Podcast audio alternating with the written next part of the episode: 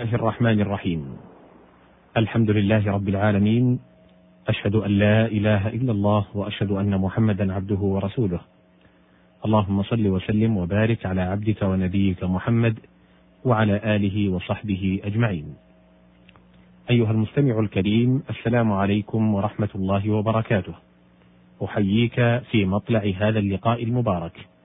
مع كتاب الله سبحانه وتعالى في برنامجك غريب القرآن.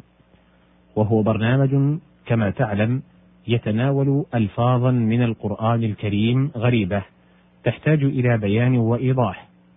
فيتولى البرنامج إيضاحها من خلال ما قالته العرب الفصحاء في شعرهم ونثرهم.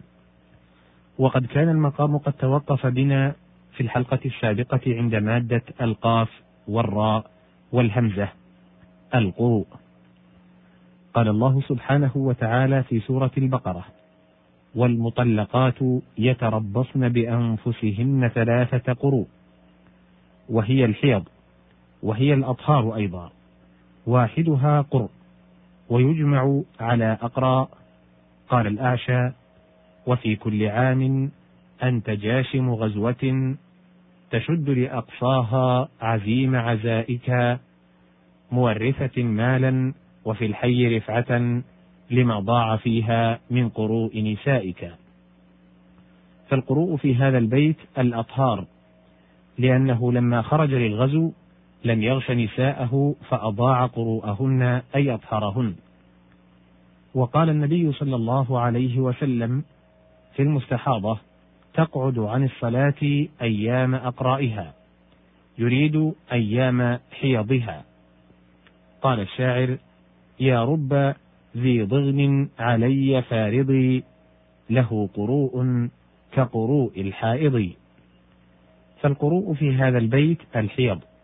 يريد أن عداوته تهيج في أوقات معلومة كما تحيض المرأة لأوقات معلومة. وإنما جعل الحيض قرأ والطهر قرأ لأن أصل القرء في كلام العرب الوقت. يقال رجع فلان لقرئه أي لوقته الذي كان يرجع فيه ورجع لقارئه أيضا. قال مالك بن الحارث الهذلي كرهت العقر عقر بني شليل إذا هبت لقارئها الرياح أي لوقتها فالحيض يأتي لوقت والطهر يأتي لوقت. وقوله سبحانه شهر رمضان الذي أنزل فيه القرآن هدى للناس. القرآن من قولك ما قرأت الناقة سلا قط، أي ما ضمت في رحمها ولدا، وكذلك ما قرأت جنينا. قال عمرو بن كلثوم: ذراعي حرة أدماء بكر هجان اللون لم تقرأ جنينا. وقال في قوله تعالى إن علينا جمعه وقرآنه أي تأليفه. قال وإنما سمي قرآنا لأنه جمع السور وضمها ويكون القرآن مصدرا كالقراءة. يقال قرأت قراءة حسنة وقرآنا حسنا.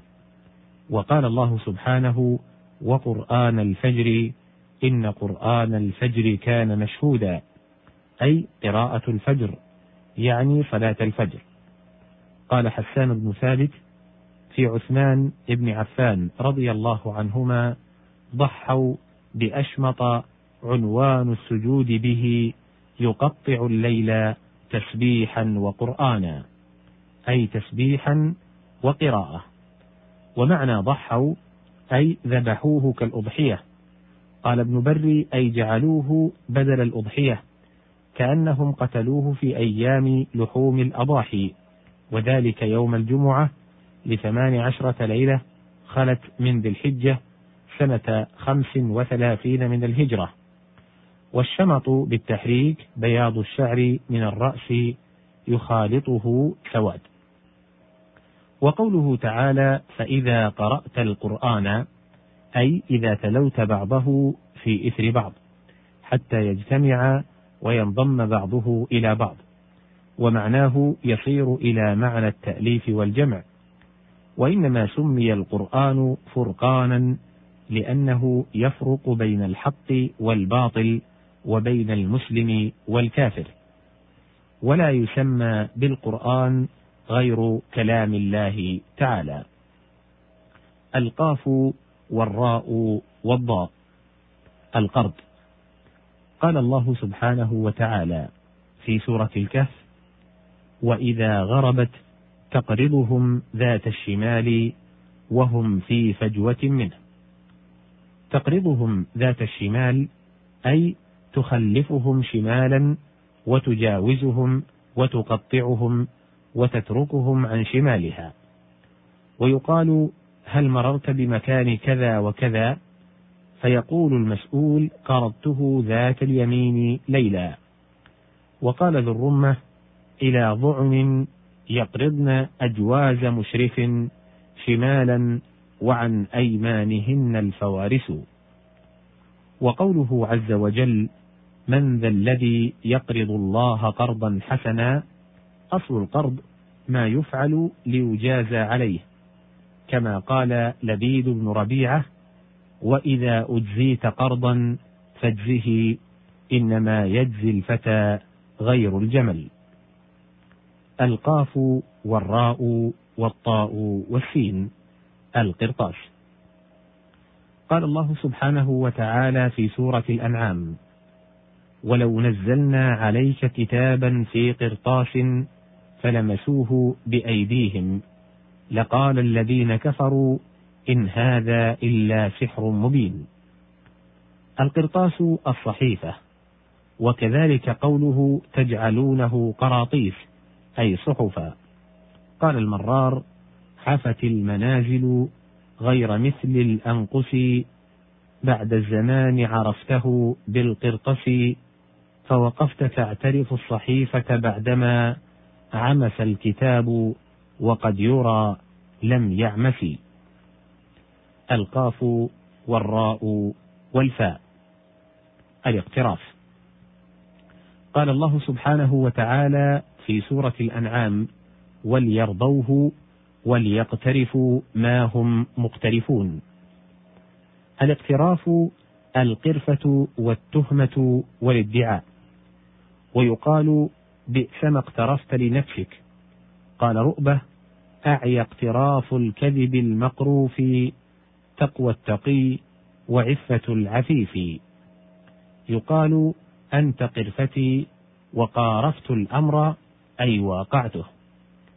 وفي مسائل نافع بن الأزرق لعبد الله بن عباس رضي الله عنه قال أخبرني عن قوله تعالى وليقترفوا ما هم مقترفون قال ليكتسبوا ما هم مكتسبون أما سمعت قول لبيد وإني لآتي ما أتيت وإنني لما اقترفت نفسي علي لراهب.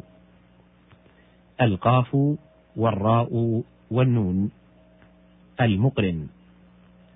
قال الله سبحانه وتعالى في سورة الزخرف سبحان الذي سخر لنا هذا وما كنا له مقرنين أي ضابطين. يقال فلان مقرن لفلان أي ضابط له مطيق قال الكميت ركبتم صعبتي أشرا وحينا ولستم للصعاب بمقرنين. إلى هنا ينتهي لقاؤنا في هذه الحلقة. على وعد بلقاء قريب إن أذن الله. والسلام عليكم ورحمة الله وبركاته.